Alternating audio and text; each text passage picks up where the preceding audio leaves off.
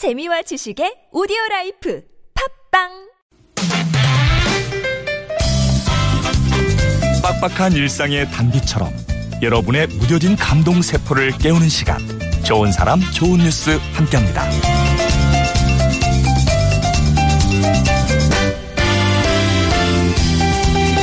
평생 농사 짓는 일을 천직으로 여기며 살았던 어르신들.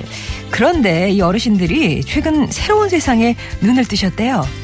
충남 부여의 송정마을 어르신들이 농기구 대신 연필과 붓을 잡게 된 건 지난 2015년 그림책 문화예술단체가 이 마을을 찾으면서부터라고 합니다. 덕분에 어르신들은 그림 배우는데 재미를 느끼시기 시작했다는데요. 지난달에는 그림책 마을 찻집을 문, 에, 찻집이 문을 열었습니다. 주민들이 직접 그린 그림과 그림책들이 펼쳐져 있는 거죠. 찻집 안에. 그림책에는 시집 와서 아이를 업고 배를 짜던 시절부터 배고팠던 농한기 이야기까지 어르신들의 인생 여정이 그대로 담겨 있대요. 그림책이 나온 뒤 손주들에게 자랑도 하시고 말을 찾는 사람들에게 책도 읽어주면서 활력을 찾았다는 어르신들. 어르신들의 인생이 담긴 그림책이 지역과 세대를 잇는 좋은 소통수단이 되어주는 것 같습니다.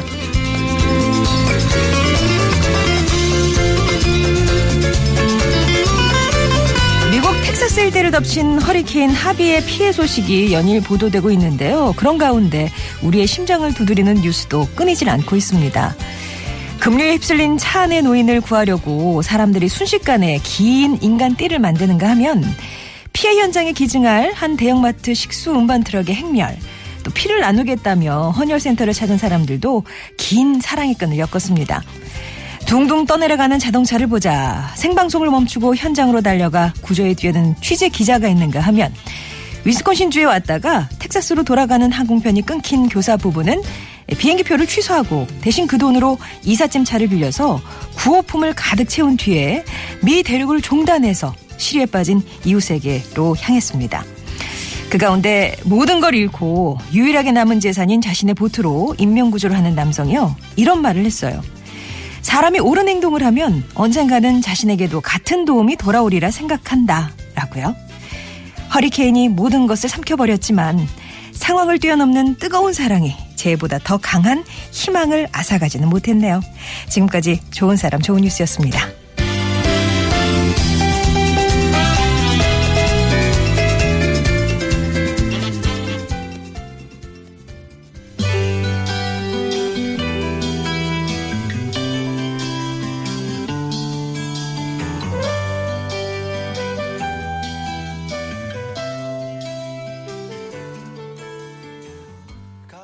이문세였습니다. 가을이 오면 가을에 들어봤고요.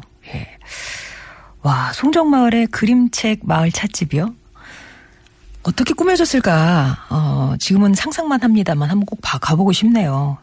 해를 더할수록 더 풍성해지는 거잖아요. 볼거리들이 우리 어르신들도 더 기운 차실 것 같고요.